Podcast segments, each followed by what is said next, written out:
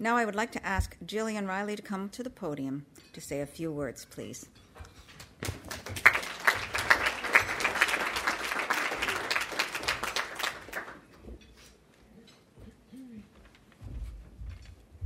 Thank you very much, Helen, and good afternoon, everyone.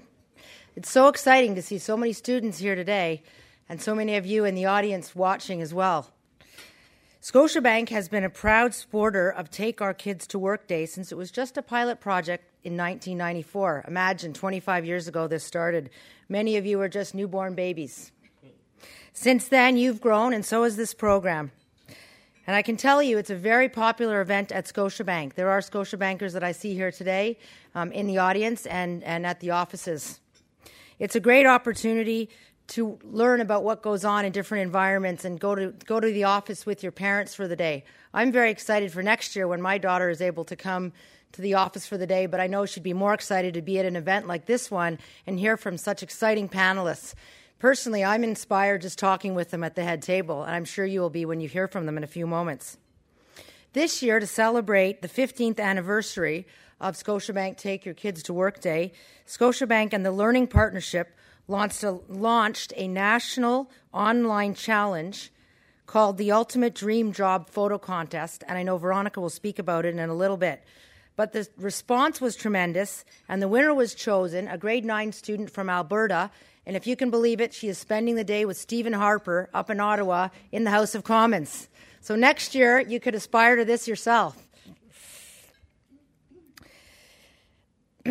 As a high school student, I remember my parents and my teachers always telling me that things were different in the real world, and I never really knew what that meant. What was the real world? Hopefully, today you'll get the chance to see what life is like in the real world and as I say, don't believe everything you hear today. It's sometimes better and it's sometimes a little worse. I hope you'll enjoy your experiences, and I hope you'll hear some great things from some very interesting people today and learn about what they do. These are some great volunteers that will share your experiences today, and I know you'll find it very exciting. I would like to thank the Canadian Club of Toronto and the Learning Partnership for hosting the luncheon. On behalf of Scotiabank, thanks for coming, and I really hope you enjoy the rest of your day. It's a great opportunity.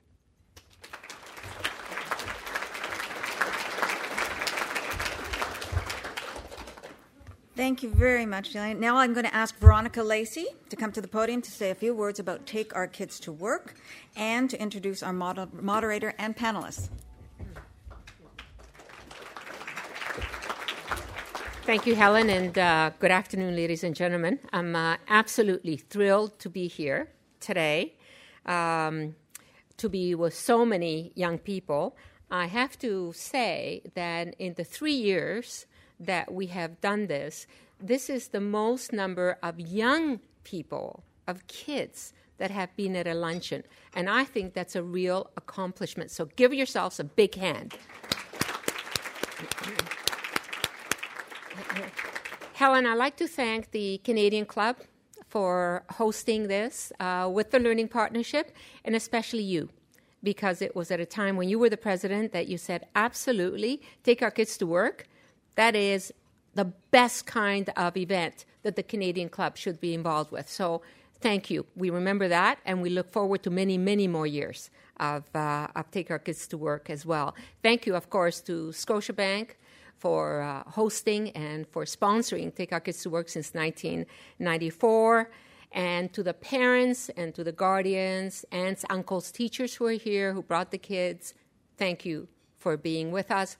But of course, always a very, very special thank you to, to the kids who are here today. It's interesting, if you think about Canada, we have about 200 uh, kids, uh, young people here today. There are over 250,000 kids across every province and territory who are in the workplace in every corner of our country from sea to sea to sea. And the number of opportunities and experiences that they're enjoying today are immense. So, what is Take Our Kids to Work Day and why the Learning Partnership, which is all about championing public education across the country? Well, as you heard Jillian say, 15 years ago, some of you were not even around. Your parents were thinking about the prospect of each one of you. Those who were in the very first Take Our Kids to Work Day today are 28 years old. They're in careers and in the trades and making life happen in their communities right across this country. You heard Jillian talk about how we celebrated Take Our Kids to Work uh, anniversary this year, and that's the Ultimate Dream Job Contest. In less than six weeks, we had over 17,000 grade 9 kids submit a photograph of their dream job. The number of photos, fantastic photos of kids who wanted to join the armed forces, of kids who wanted to be chefs, of kids who wanted to be athletes, of kids who wanted to be ambassadors and mathematicians and ecologists. All the dreams. Sometimes we think, oh, grade nine kids, 13 years old, they're not really dreaming about big jobs. It's not true. It's not true. When we talk to you, you're not only thinking about exciting careers, you're thinking about changing the world. And you said it in your photographs. So next year, get ready. We want to see those photographs. Maybe you want to be the best model or an actor, or maybe you want to be the Prime Minister of Canada. And all of that is possible here. So, what is special about this day is it's your glimpse about what can be there for you. But just as importantly, it's a glimpse to see how hard your parents work on your behalf.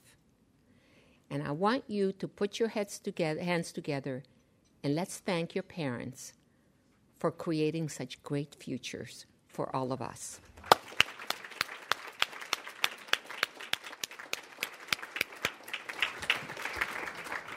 Today, you're going to hear from three great Canadians who have their dream jobs, or maybe not. So you will hear today.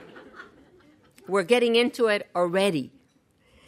The three panelists today are Chief Warrant Officer Stuart Hartnell with the Canadian Armed Forces, Kimberly Newport Mimran, the co founder and president and head designer of Pink Tartan, and Adrion Pee Wee Smith, former cornerback, cornerback for the Toronto Argonauts and three time Grey Cup champion. Afterwards, if you really, really are good in good luck, you're going to see his ring. Pretty exciting. Of course, yes. We have again with us this year Merella Fernandez, whom you all know from City News and where she has worked since 1998. Ladies and gentlemen, after the panel, it will be your time to ask those important questions. So, again, put your hands together and welcome our tremendous panel this afternoon.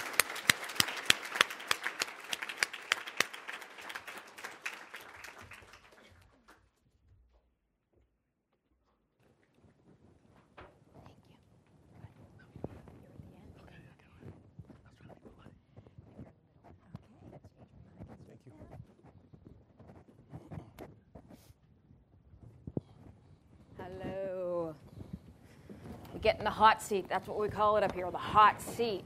So, we are here to answer your questions, whatever they are, about our jobs. You're going to get the inside scoop, so to say, on what our jobs are about, what we do, what's hard about it, what's easy about it, what we love, what we hate, because there are things we hate, um, and how we got to where we uh, are in life. So we're going to open all of that discussion. You have cards on your table, everyone, which you can write your questions on. Because I know if you're like my nephew James, he doesn't want to stand up and talk in front of a crowded room. Right, James? Yeah. so uh, write your questions down, and we will bring them up to, uh, to ask our guests a little bit about, myself. I grew up in Malvern. Anybody from Malvern here today? Where? There we go. what school? MT? That's right. See, I recognize the MT. I went to Pope. James goes to Pope. So we were your basketball rivals, just so You know. didn't just see the MT on their sweaters. That's what I saw. That's what gave it away. Um, so I grew up uh, in Malvern. I went to school in Ottawa for university. I took journalism, and I have been at City TV now for a long time 12 years. And uh, I'm a reporter and an anchor. So I do the 5 o'clock news on Channel 7 from 5 to 5.30, but I also go out during the day uh, to file stories. I'm a general assignment reporter. That means I can do anything from going to a murder scene, going to court to cover a trial, uh, going to interview somebody one on one, like Beyonce. Yes, I've talked to Beyonce. She's very cool. Um, so anything, anything on the table as a general assignment reporter. So that's what I do. Uh, I'm going to ask our guests to give us a very brief synopsis um, of what they do uh, and reiterate their positions and, and what they do in life. We'll start with Stuart. Well, I'm a, a chief warrant officer in the Canadian Armed Forces, and I know this is a, a difficult thing to, to understand, our rank structure, but we have uh, enlisted ranks and we have officer ranks. And my rank as a chief warrant officer, I am the highest ranking non commissioned member in, the, uh, in my organization. I'm a member of the, the Army, and in the Army, we have a whole number of trades. My trade, I am an infantry soldier. What does So- that mean? I'm the guy on the ground that, that has the rifle, that goes forward and uh, closes with the enemy. So we do security tasks at home and abroad. We, uh, we conduct uh, combat operations currently in Afghanistan. And I have a battle group that's currently training right now. They're actually in the field. It's uh, 1,200 of my soldiers are in the field today. And we are getting ready to uh, deploy to Afghanistan in April. Great, thank you.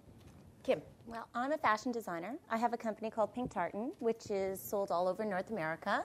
And I came from Niagara Falls. I took, went to fashion school and then did a whole series of different aspects of fashion from buying to merchandising to product development and sort of came to design later in my career. And uh, it's, it's just a it's, it's amazing because fashion is really it's fashion and branding so there's two things that go together with the job that i do every day Okay. Adrion, I know you're in investment now. So tell us a little bit about football and a little bit about investment. All right, my name is Adrion Smith. I come from Kansas City, Missouri. I became a Canadian citizen three years ago, so I am Canadian. Thank you very much. so I'm not going anywhere. I'm just I didn't come here for the health care. I'm not going anywhere. I'm staying here. Uh, I played football for the Toronto Argonauts for 12 years. Uh, I had three Grey Cup championships, and now I'm in the investment uh, planning stage of my life. Um, I actually own a financial company called Simple Financial Management. We have offices in Kitchener, London, and in Calgary, and I have about 35 agents that are underneath me. Um, let's talk about the worst job you've ever had in your life because obviously we didn't all roll out of bed and become what we are today.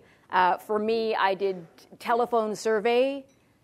So, you know those annoying people that call you at dinner time? Yeah, that was me when I was 16. And we, we literally got a page of the phone book and we would just go down through the names and call people to ask them questions about whatever the topic of the day was, what brands they buy, what cars they drive. And I hated it, and I did it for six months part time while I was in school, but that was my worst job. Uh, we'll start at the end, we'll come back this way. Adrion.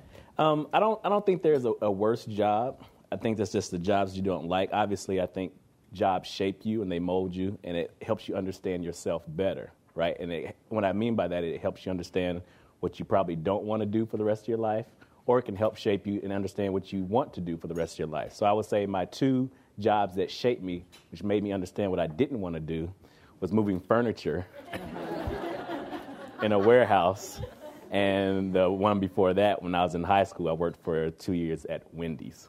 Oh, yeah. And I worked the morning shift. And how Yeah. many double bacon cheeseburgers did you eat in those two years? You know what? I ate a whole lot of them, but my metabolism could handle it. Oh, there you go. Kim. Well, one of I, I, agree. You know, it's really interesting that a job does you you take something from every job that you ta- that you have in life.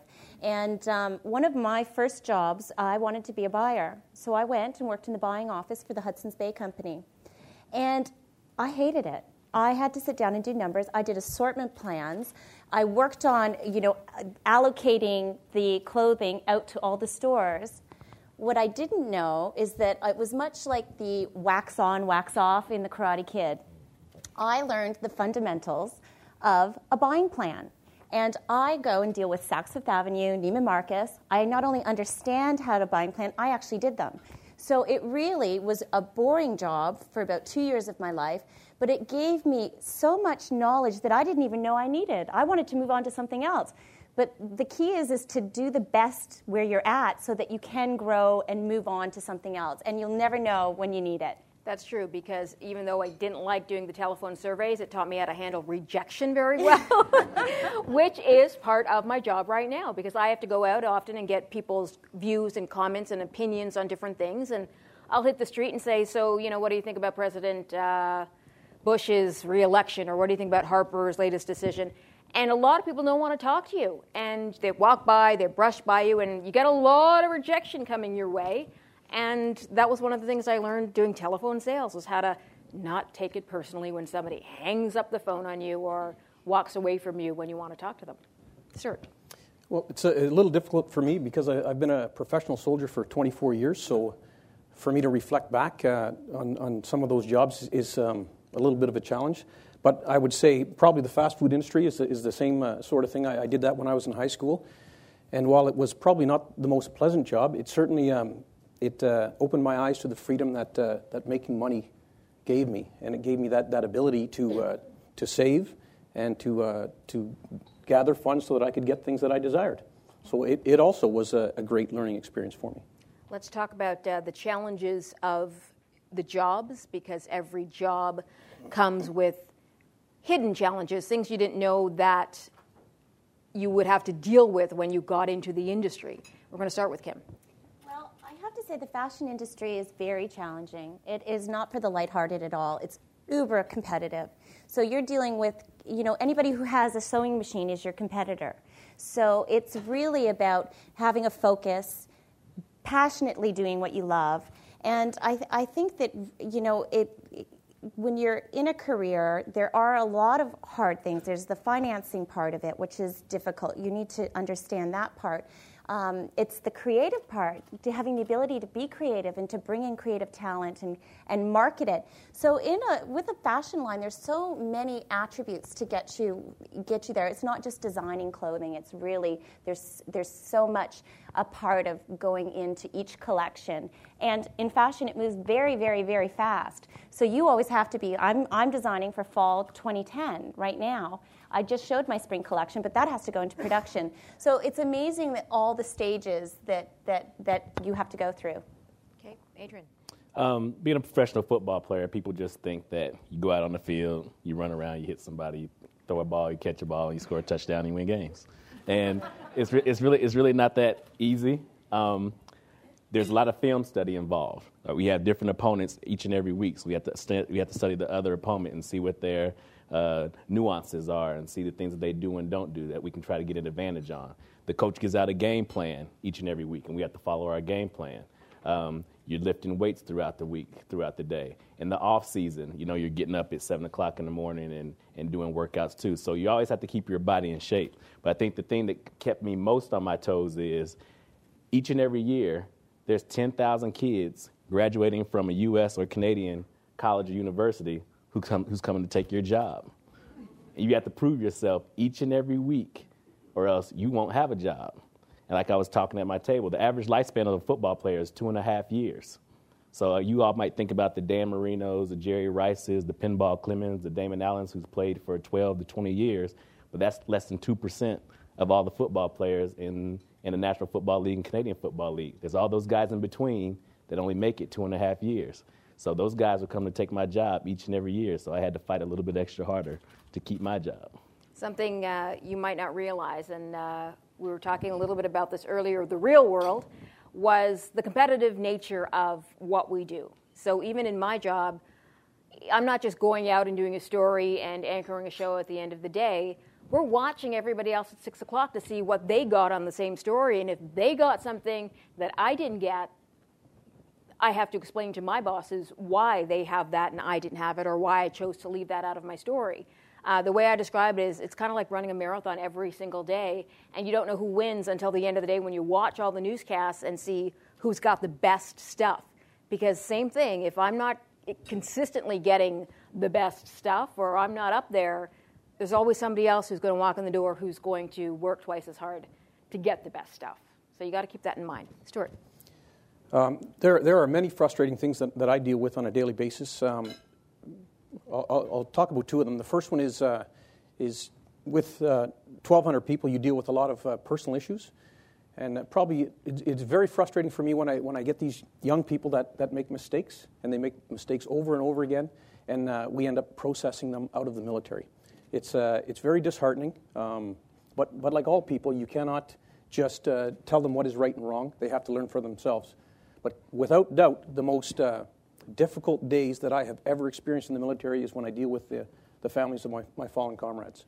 Okay. When I have to uh, go to their houses and tell them that uh, their loved one has, has passed away or died somewhere on an operation. Yeah. Um, people think television uh, is very glamorous. It's actually news, anyways, one of the least glamorous jobs you could have for the same sorts of reasons that if there's a murder and, you know, it was a 16 year old kid, our job is to go find their family the next day or the same day and say, hey, could you talk to us about your son or your daughter? And do you mind giving us a picture and, and just giving us a quick comment? And it breaks your heart every single time you do it. I mean, I've been around long enough to have done it dozens of times, but every single time you feel terrible doing that knock on the door, but that's my job. Obviously, it's not the best part of my job, but it's still my job and I still have to do it. So, one of those things to keep in mind as well. Uh, we talked a little bit about skills while we were talking about what your jobs are, but if you can just run through maybe the top three things you need to do or the skills you need to have um, to do your jobs, and we'll start with you. That's a fairly difficult question. Yeah. Um, we didn't say they were going to be easy. No. Um, in my current job, uh, I guess uh, there are a few things that I do. One of those things is to uh, I am uh, the, the advisor to my com- commanding officer, who is the man who's actually in charge of all the people in the battle group. Um, I, I man the, the battle group, so I decide who works where. I make sure the leaders in the, the battle group uh, get all the, the requisite training that they require and that they, they need for their, their jobs and their jobs deployed. Um, for jobs, we, we have many different specialties that, uh, that the military is broken down into. For me, uh, probably the, the, uh, the most uh, glamorous jobs, which I think you will probably all understand and recognize, are uh, I'm a master sniper, I'm a paratrooper, I'm a man tracker, um, I'm a mountain climber. So these are the kind of things that, uh, that the military requires, the skill sets that we require every time we deploy troops abroad. Okay. Kim. Well, um, Yes, skills. What skills, are the what are the kind of skills? If you were to pick sort of the top three things uh, you need to have. Creativity, I imagine, would I be a big one for with yours. The, with the man tracking. yeah, I know. It's I you're like, man oh, tracker. Oh, wow. oh no, I, I, don't have any of those skills. Let me tell you. wow. Well, in, in fashion design, and and you know, it, it, it's running a business. It, you know, mm. I'm I run a business that is fashion, so it's really there's there are different things that you need to know. One of them in, in, in the design aspect of what I do is technical skills. You cannot just make a pretty dress and think it's going to be okay. You have to figure out how to construct it. There's a lot of technical information that goes into every piece of a garment. I mean, a blazer's uh, a, a, million different pieces. So you have fusing, you have all this that have to come together and fit perfectly. And if you don't have the technical aspect, it's not going to fit. You're not going to be able to sell it. So that, that's, that's one of the skills there. The other one is management getting everybody in the whole company to like want the same things. And you know people are in it for different reasons and you get a lot of personalities. And it's to have to build a culture where the management that everybody's going for they're rowing the boat in the same way. I mean if you start having oars going in all different ways you can't get to your end destination very easily. And um, the other thing is marketing. I think that you have to be able to get out there and market your brand, market your clothes. So there's really three separate skills there that I think have to come together to really work in my business. That's uh, talking about team building, is what you're talking about. And I imagine there's a lot of focus on team building in a football team. You took the words right out of my mouth. Uh, the first thing is, is team. Actually, obviously, you play on a team uh, playing football. And working well with others is in that team aspect. So I worked next to another guy who played the same position as I did, and we have to be on the same page as we're playing together. So we have to be able to understand what each other's jobs is, and I have to do my job. Because if I don't do my job, then it's going to impact it's going to impact on him doing his job, and vice versa. So you have to be able to work within the constructs of a team. Also, um, you got to be able to communicate. You know, if they call a defense, they call a defense called uh, Sam Quad Go, then I have to understand that within that defense, when I communicate that to the guy next to me, he has to know he's relying on me to give him the correct call, and I'm relying on him to give me the correct call. And also, we might have audibles, we might have checks at the line of scrimmage. If the offense does something differently than what we think they're going to do, we have to be able to check out of that and go to another defense. So everybody has to have the ability to, to communicate. Another thing is, I don't know if this is a skill or not, but I have to have, be able to have a short memory in my field and my in my position because if a defensive lineman misses a tackle, who's behind him? The linebackers are behind him, so the linebackers will make the tackle. If the linebackers miss a tackle, who's behind them? The defensive backs will make the tackle. Now, if I don't make the tackle or I don't make the play, what's behind me? The end zone.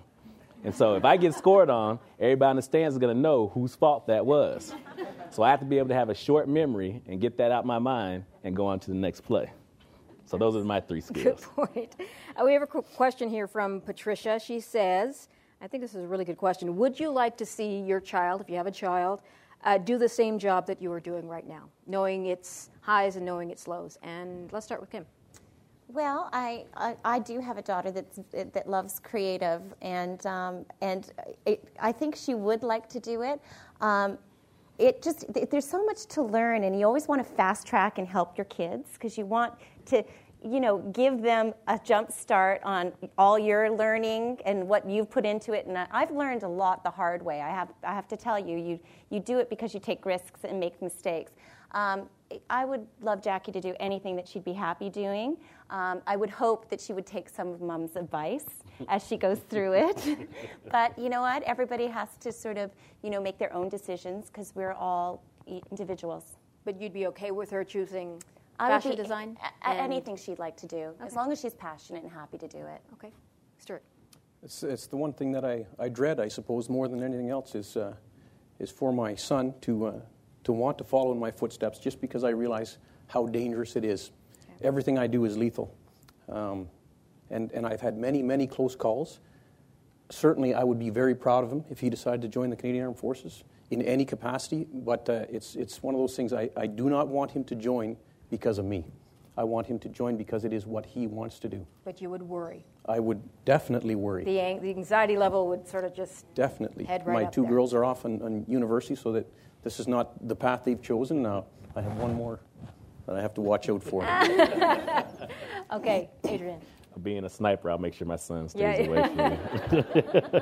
um, it, it's, it's one of those double-edged swords. Obviously, you, you know you want to say, have your kids do whatever they want to do, and my son is nine years old, and he really does want to be a football player, and he plays other sports right now because I won't allow him to play football because I, I think at this point in time it's, is no reason for him to play, and I think he'll knock himself out because he's really a Type A personality kid, and he loves to run and hit things, and especially me, you know.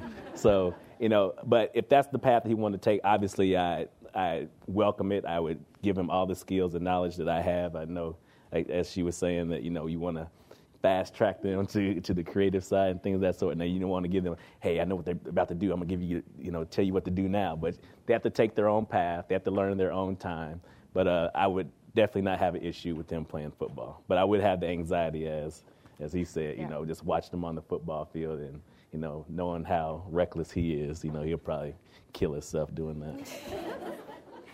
Uh, next question comes from Emma. She said, When you started out, were there days when you thought, uh, this is not the right career for me? Good question. And I've had many of those days. Um, my, put that cell phone up.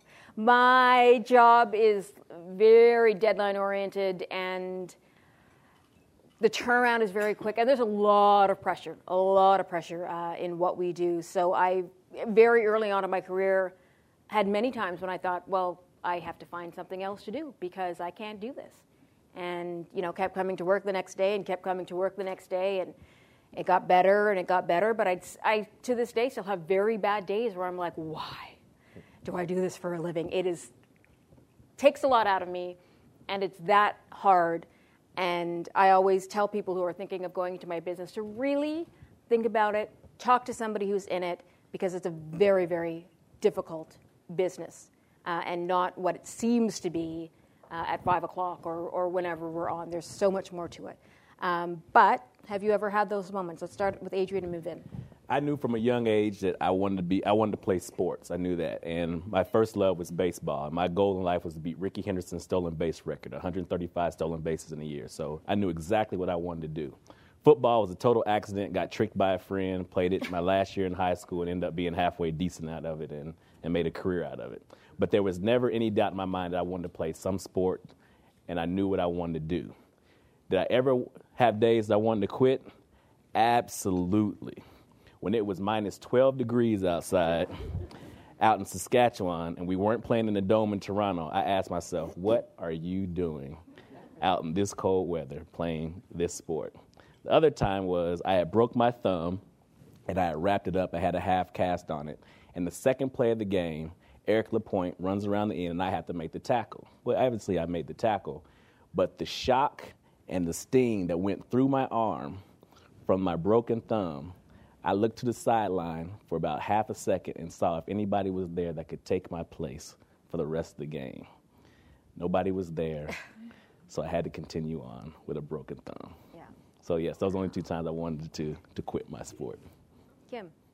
Well, you know, there's there's so much there's so much as you develop your career, and I, I think everyone gets to the point where you know you you, you picture yourself doing something else, um, but you, if it, it, it only it's a fleeting moment for me. I, you know, I've, I've been like, oh, I can't deal with this. Also, too, when you go to put yourself out there, I do a fashion show, so I put myself out to the, to the critics, and I think, you know, sometimes the critics are not so nice to you, and you just think, oh, why am I doing this? I'm working so hard. I'm trying so hard, and you know, to get any not kind of criti- love back. not not getting the love back. Well, in it, in in fashion, it comes and goes. So thank goodness our last one we got a lot of love but i've had one or two that does it and you just think oh i'm doing all this and i'm trying so hard and you know i'm not getting the love so you think maybe i should be doing something else but no i, I have a passion for what i do and those moments are few and far between thank goodness okay stuart I also have been very fortunate. Uh, when, when I joined the military, I was 21 years old, so I'd, I'd worked a number of jobs uh, preceding that, and uh, I knew as soon as I joined the military and I started my training that this was it. Wow. That I was where I was supposed to be, and I have never looked back. Um, follow up question to that, I guess, and this is from Tasvia. How do you handle stress? What do you do to deal with the stress uh, of your job? Uh, let's start with Kim. I meditate. Or I try. I okay. really, really, really try to. Um, I think it's important to manage stresses, and we had this conversation about being physically active. Mm-hmm. I think you have to be fit physically to able to handle the amount of stress that comes um, uh, from running a business. And uh, so that's sort of, I, I, try to relax, I try to exercise, and I try to take everything as it comes and not let it build up. Okay, Stuart? Uh, the exact same thing. I mean, fitness is, is the key to, uh, to life. I mean, to have a, it's a lifestyle. To, to be fit will, will improve you in so many ways that uh, you don't realize. And I think uh, that's, that's one of the reasons why we force fitness in the military is that it does automatically decrease that whole level of stress. However, there are times when you cannot decrease that level of stress and, and you just have to muscle through it. Uh, for example, during combat operations, there is no way that you can de stress yourself. It is one of those things you just have to learn how it affects you, how you are going to deal with it, and how you are going to get your, object- your objective complete.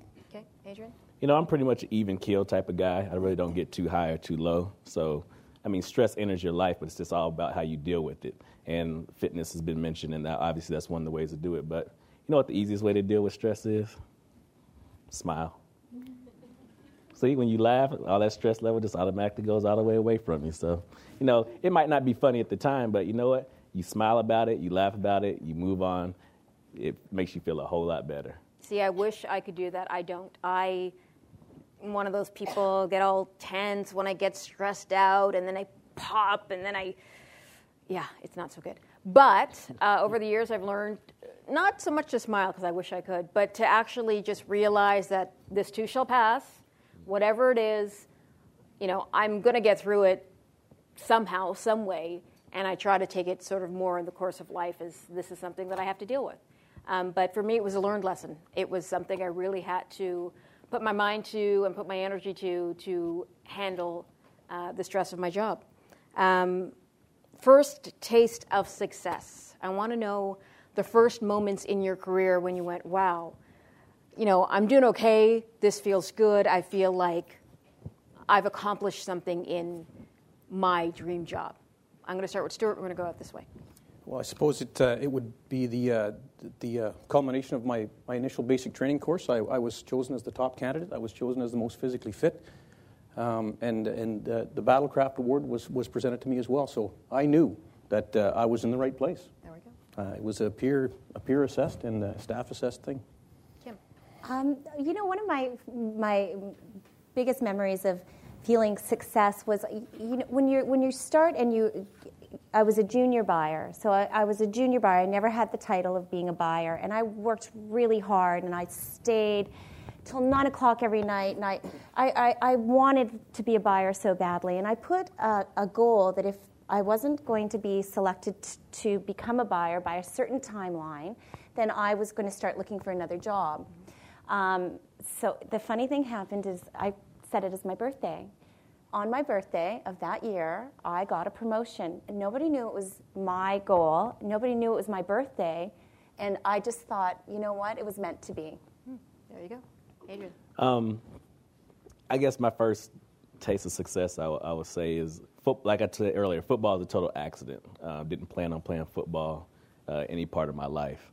And when I got to university, um, after my first year of being a starter, um, the coach comes into the meeting room at the end of the season on one particular day, and he announces that I had made the All American team. And no word of lie, I was naive to what the All American team was. So I was like, oh, wow, cool. What, what did I do? It's like, you know, you're one of the best at your position in the whole entire country. It's like, oh. so I guess, I guess, that's pretty cool. I guess I did pretty good this year. Yeah. I mean, I knew I was getting interceptions. I knew I was playing well, but, you know, to get the accolade as the one of the top people in your position in the entire United States was, was probably a pretty cool thing. So I was like, you know what, you probably could make a, make a good living at that, and people probably think that you're pretty good. So that's probably my first taste of success. Uh, Daniel has a question specifically for Adrion. Was the Grey Cup or is the Grey Cup heavy, and did you ever drop it? I have not dropped the Grey Cup. Uh, the Grey Cup's not that heavy. It's hollow on the inside, so it's not one of those things that are that are, that are really heavy. Um, great thing to win. Uh, wherever you are, Daniel, I'll let you wear my ring. the ring is probably heavier than the Grey Cup. um, and this one's for Stuart. How old do you need to be to join the Army? Well, with, with parental consent, you, you have to be uh, 16 years old. But we don't like to take uh, people when they're 16 years old. We like to have them complete their, uh, their high school education. So, more along the lines of uh, an 18 year old would be, uh, would be the, the target age that we would look for people to join the, the Canadian Forces. However, there, there are no age restrictions because of our, our human rights and freedoms. Uh, so, you can be 40 years old and still join the, the Canadian Armed Forces. Okay. question next is from Manusha. At the end of the day, what motivates you the most? Um, money, fame, uh, talent, job satisfaction? What is your motivation for getting up to do what you do every day? And uh, Adrion, we'll start with you. We'll move in. My son is my motivation for getting up every single day and doing what I do now. I don't know who that was. That was loud. oh, he's way back there. Yeah, he, he truly is my motivation. He's the you know the best thing that's ever happened to me. You know, he's a chip off the old block, you know. Except for the Type A personality. Except for the Type A personality, uh, you know. He he, had, you know, I, I love my son's wit and his humor, and I come from a very sarcastic family, very facetious family. My mother, my father, and my son has, I guess, genetically got that in some way, shape, or form. But truly is every day seeing, seeing him in the morning is my motivation. Kim, I'm highly motivated when I see people wear the clothes when I see women walking down the street wearing my product, is that's where I get the greatest job satisfaction. Okay, Stuart. Uh, for me, it's uh, it's certainly uh, it, it is job satisfaction, and it is uh, dealing with young Canadians. That's that's uh, the primary reason why I do it. But if that is my, my motivation, certainly my family is is the uh, the strength behind that motivation because I have a very solid family, and I never never have to worry about them. Uh, for me, it's storytelling. I love telling people stories, and that's the way I look at my job every day. Is I get up and I go somewhere, and at the end of the day, my job is to tell you because you couldn't be there yourself what happened at this particular uh, event today, so that you get an understanding of why it's important and why you need to know about it. And hopefully, I can lay it out to you in a way that you're going to go, okay, I get it. I, I, I'm up to speed now on what happened at the murder trial of so and so today. I, I've always enjoyed telling stories, the truthful kind, and so that's what that's what I do. Um, conflict resolution, dealing with the personalities. You know, most of your you're on a team, you're a team leader. Uh, you've got how many men under you? Men and women, twelve hundred. Got to be a lot of personalities. Got to be a lot of high stress decisions that have to be made. How do you, or what is your philosophy around dealing with conflict? Kim, I'm going to start with you. Well, I don't like conflict, so I try to deal with it as soon as it arises because if you let conflict sort of grow, it becomes a big ugly monster. So my my how I deal with it is is to deal with it straight on as quickly as possible and and be open minded. I think you have to be open minded to listen, but and, and and and to formulate how you're going to resolve the conflict. So a fast resolve is always the best way for me. Okay, Stuart. Well, with us, uh, clearly because the number of people that we deal with, uh, conflict resolution is, is a huge issue. And uh, we, we actually take formal courses in how to deal with, uh, with any type of conflict in the workplace. And we deal with it at the lowest level possible. If, if um, the, the lowest level possible cannot resolve it, then it's, it's moved up in the chain of command. So then more people are brought in who are aware of it, who have more powers of authority. And ultimately, with, uh, with the military, we have uh, the Code of Service Discipline and the military justice system, which can resolve a lot of these things. In fact, the, the commanding officer can, can imprison people. Um, Adrion. Um, being on a team of, of football players and everybody's coming from all over the world, you have guys who've had a lot of success. And so, with a lot of success, uh, rightly or wrongly, a lot of egos become involved, and people think that they are, you know, the best of who they are. So when egos get involved, people can can try to enforce or impress things upon other people, or try to think that they're bigger than the team. And there's an old saying that there's no I in team, right? So when people don't put the team first, uh, we were fortunate to have a lot of guys, a lot of core group of guys that played on the team for a long period of time. I played for 12 years. Mike O'Shea played for 14 years. Pinball played for 12 years. So when we all played together, if there was a situation where someone thought they were bigger than the team, there's always strength in numbers, kind of like as he was saying in the military. So when the team leaders come together and tell a guy that, hey, you know, you're kind of bucking the system and not being involved in the team and keeping the team first, they kind of get the message. If they don't get the message then, then they get the boot. The boot. um, let's talk a little bit about terms of your career, you were talking about the average career for a football player lasts two and a half years, you said.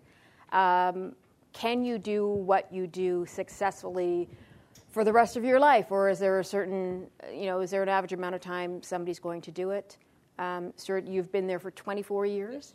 But is that average? Do people tend to stay that long, or is there a high burnout rate in what you do? I think uh, it's, it's different with each generation. And, and, and like I was um, speaking to at the table, the current generation, what we have is, is a, a, great number of young people who want to join the military. They want to do three years in the military, they want to deploy on an operation, and they want to get out. They want, they want this to be a part of their, their life's building blocks. And we have uh, large numbers of, uh, of soldiers that do that. So that's part of it, and, uh, and, and that is an excellent part because it, it brings value back to, to Canada, to Canadian society. Um, but there are the few that all of a sudden they'll say, well, you know, maybe I'll stick around for another three years. And then they're trapped into that three years, and it's still exciting, and they, they learn constantly, and there's you end up like me. And then there's some people who do it forever. A couple of decades, there and uh, yeah, okay. we're still here. Uh, Kim? Well, you, you know, Giorgio Armani, mm-hmm. Valentino, I mean, these are uh, Donna Karan. they've been doing design for a long time. So I don't think there's really an expiration date on, on, on fashion design as long as the public still wants your product. Okay, let's talk a little bit about uh, uh, training or education um, that got you into your fields. You said you entered the Army at 21. Yes. Um, so you went, did you do college before that, or did you? I did not. I, I completed my, my high school education, and then uh, I initially I wanted to be a, an automotive mechanic. Okay. Um, and I did that until I, I was 20, and I realized I, would mastered the, uh, the internal combustion engine, and I thought, is that it? am, I, am, I, done learning? And I thought, I better try something else. So okay. then I joined the military. Okay. And I've never stopped learning since. Um, well, I went and uh, studied at George Brown. I took a manufacturing and merchandising course, so it was far from design. I came to design sort of at the end, as I said. Um, so I, I think that learning in each, I've been in the fashion business for a long time and at lots of different capacities, and I've learned something along the way that has sort of molded me to be able to design and bring a product to market. Adrion. I went to uh, Missouri State University. Uh, went there on a football scholarship, but I did, did I did get a degree, not in speaking, but I did I did get a degree in uh, human resource management. So um, my last five years of playing football, actually, I worked for General Motors in a, a human resource department, and so I got uh, education in my field of study. So I get up at seven o'clock in the morning, or get up, be at work at seven, leave work at twelve, go practice from one to six, and do that all over again during the season. So after we won football games and guys were going out to the bar and party, and I had to go to home and get ready for work in the morning. So and then in, the, then in the off season, that was my full time job. So I did that for my last five years of playing. So um, while I was there, um, the guy who I worked for actually um, got me into what I'm doing now, and that's the financial industry. I understood that it'd be better, more beneficial for me to own my own business, as she's doing, and uh, you know get some benefits as far as that's concerned, and, uh, and that's where the greater profits are as far as money is concerned. So instead of working for somebody, it kind of spurred my interest to get into the financial industry and own my own business. Um, we've sort of touched on this, but can we go through an average day um, for you. I, I imagine there might not be an average day for some of you. You do different things all the time, and it changes every day depending on if you're here or abroad or where you are. But can you give us an idea of how long your day is and what it might, what you might do along the way uh, of an average day? Kim, we'll start with you. Well, my day, because of the nature of the business, I do a lot of different things. So my days are never the same. And I start, I drop my daughter off, and I start work at about 8:30, and I usually get home about seven. And it's whatever the priority is at the moment. So what I have a different calendar. So my production calendar is different from my design calendar. That's different from my marketing calendar. So it's juggling a lot of different aspects of the business and different focuses. So for instance, I might have to get up at five, get on an airplane, go do a, a, product knowledge for all store meeting. Then I'll go and I'll do an event where I'll bring a group of women in to show them the product. Uh, I'll do television, and then I'll get on the phone to do so where's our where are our production at, where where are our deliveries at. Um, you know, I have to be in fittings, so we have fittings that are scheduled around my time. Fittings are where we actually do all the technical aspects of the garment of each design. And I have about 300 pieces in every collection per season. So that's 600 garments that are designed and developed and merchandised into a package. So there's a lot of stuff coming at me. So as I said, my day is never typical. It's always forever changing and, um, and pretty jam packed. Yeah. Uh, Adrion. Um, I don't know which one to answer. Um, I guess when I played football, my day was pretty much patterned. Um, get up at six, get my son to school by seven o'clock, get into the office, work there till twelve, as I said, then go to football practice from one to six, and go home and watch film and do it all over again. So that was my typical day then. Now, um, with owning your own business, is is what needs to be done at the time it needs to be done. So still get up and get my son to school every day, but I might have two meetings one day, I might have five one day, I might have a seminar at night. I may have to come speak to some kids here at the international intercontinental hotel about a job fair, take your kid to work day. You know, so there's different things I get to do. So I'm at a part, part point in time where I get to quote unquote work smarter and not harder. But you know, the times that I have my hour meetings or whatever, they're, they are high intensity and they are things that need to be done. So it just, it just varies from day to day right now. There really is no, no typical, typical day, day, in the military. I mean, uh, it depends on, on where exactly I'm working at a given time. If I'm working with the institutional army, um, I, I could very well have an office job. I could show up at 8 o'clock in the morning and be home by, by 16.30. But in the job I'm currently 4.30 in, for everybody else. that was military time.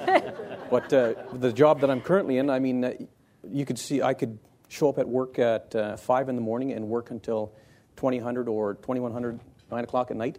Um, or we could deploy to the field for two months at a time and live in the field.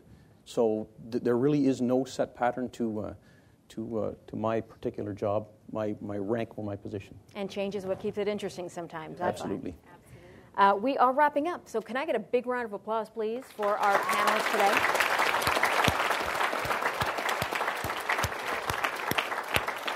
But just before we wrap it all up for good, we have prizes to give out. So, I think we've got a bowl, and uh, Chow is going to help us with that. She's got cards. We're going to pick um, from the cards, and uh, we're going to hand out some prizes. We're going to start with Adrion. Adrion starts and ends this one. Um, one card from that bowl, and the winner is going to get an Argonauts football T-shirt and pin. It goes to Patricia I. Patricia. There we go. Oh wow. Do I have the ticket? Oh, the prizes will come to you. There you go. You can shake the ring if you want to, though. um, Kim's going to pick the next winner, and this is for another Argonauts football T-shirt and pin. Goes to Hannah Glover. Hannah. There we go. There- And that's a lucky Stuart. Another Argos football T-shirt. I wonder why we're doing win? the Argos thing this year. Glad you all won because Argos didn't win. Goes to Melissa McAmont? McAmont? McClymond. Climate? McClymond. Okay. And um, let's see, where are we? Kim is apparently picking the next one. Another T-shirt and pin going to. Mitchell. Ana- A- Inani. Anani? Did I say that There right? we go. Uh, we're coming back to Stuart now, and the last two prizes Argonaut tickets for Saturday's game. So let's see who gets the first pair. Tiffany Brower. Tiffany Brower. Congratulations. And Adrion's picking the last pair of Argonauts tickets. So let's see who gets that last pair of tickets. Alexandra. Just Alexandra? Just Alexandra. Is there a table number? A A eleven. A eleven. Is that a table number? No? Everybody. Oh. Is it possible to get She's gone where? She stepped out? Pick So are, are, should we pick another one or should we wait for her? she's, coming? She's coming back. Okay, so we will hold off and she'll get a nice surprise when she Get steps back into take the room. Thank you very much, everybody, for taking part today. That was great. I think you are all fully released. Thanks. You too.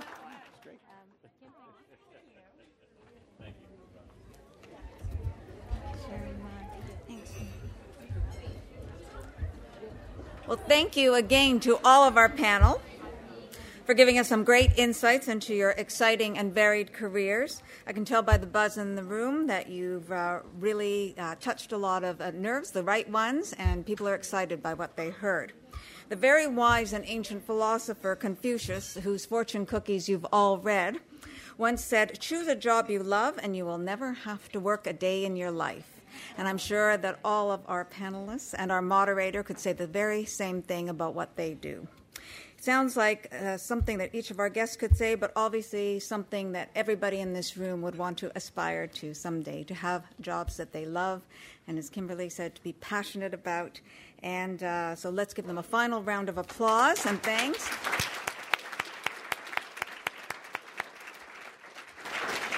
And thank you to you, our audience, for being with us today and charging the room with your energy, your enthusiasm, and your excellent questions. And to the Learning Partnership, to the creators of Take Our Kids to Work, a great big thank you for working with the Canadian Club for Take Our Kids to Lunch Day. Let's do lunch again next year. And for now, we are adjourned.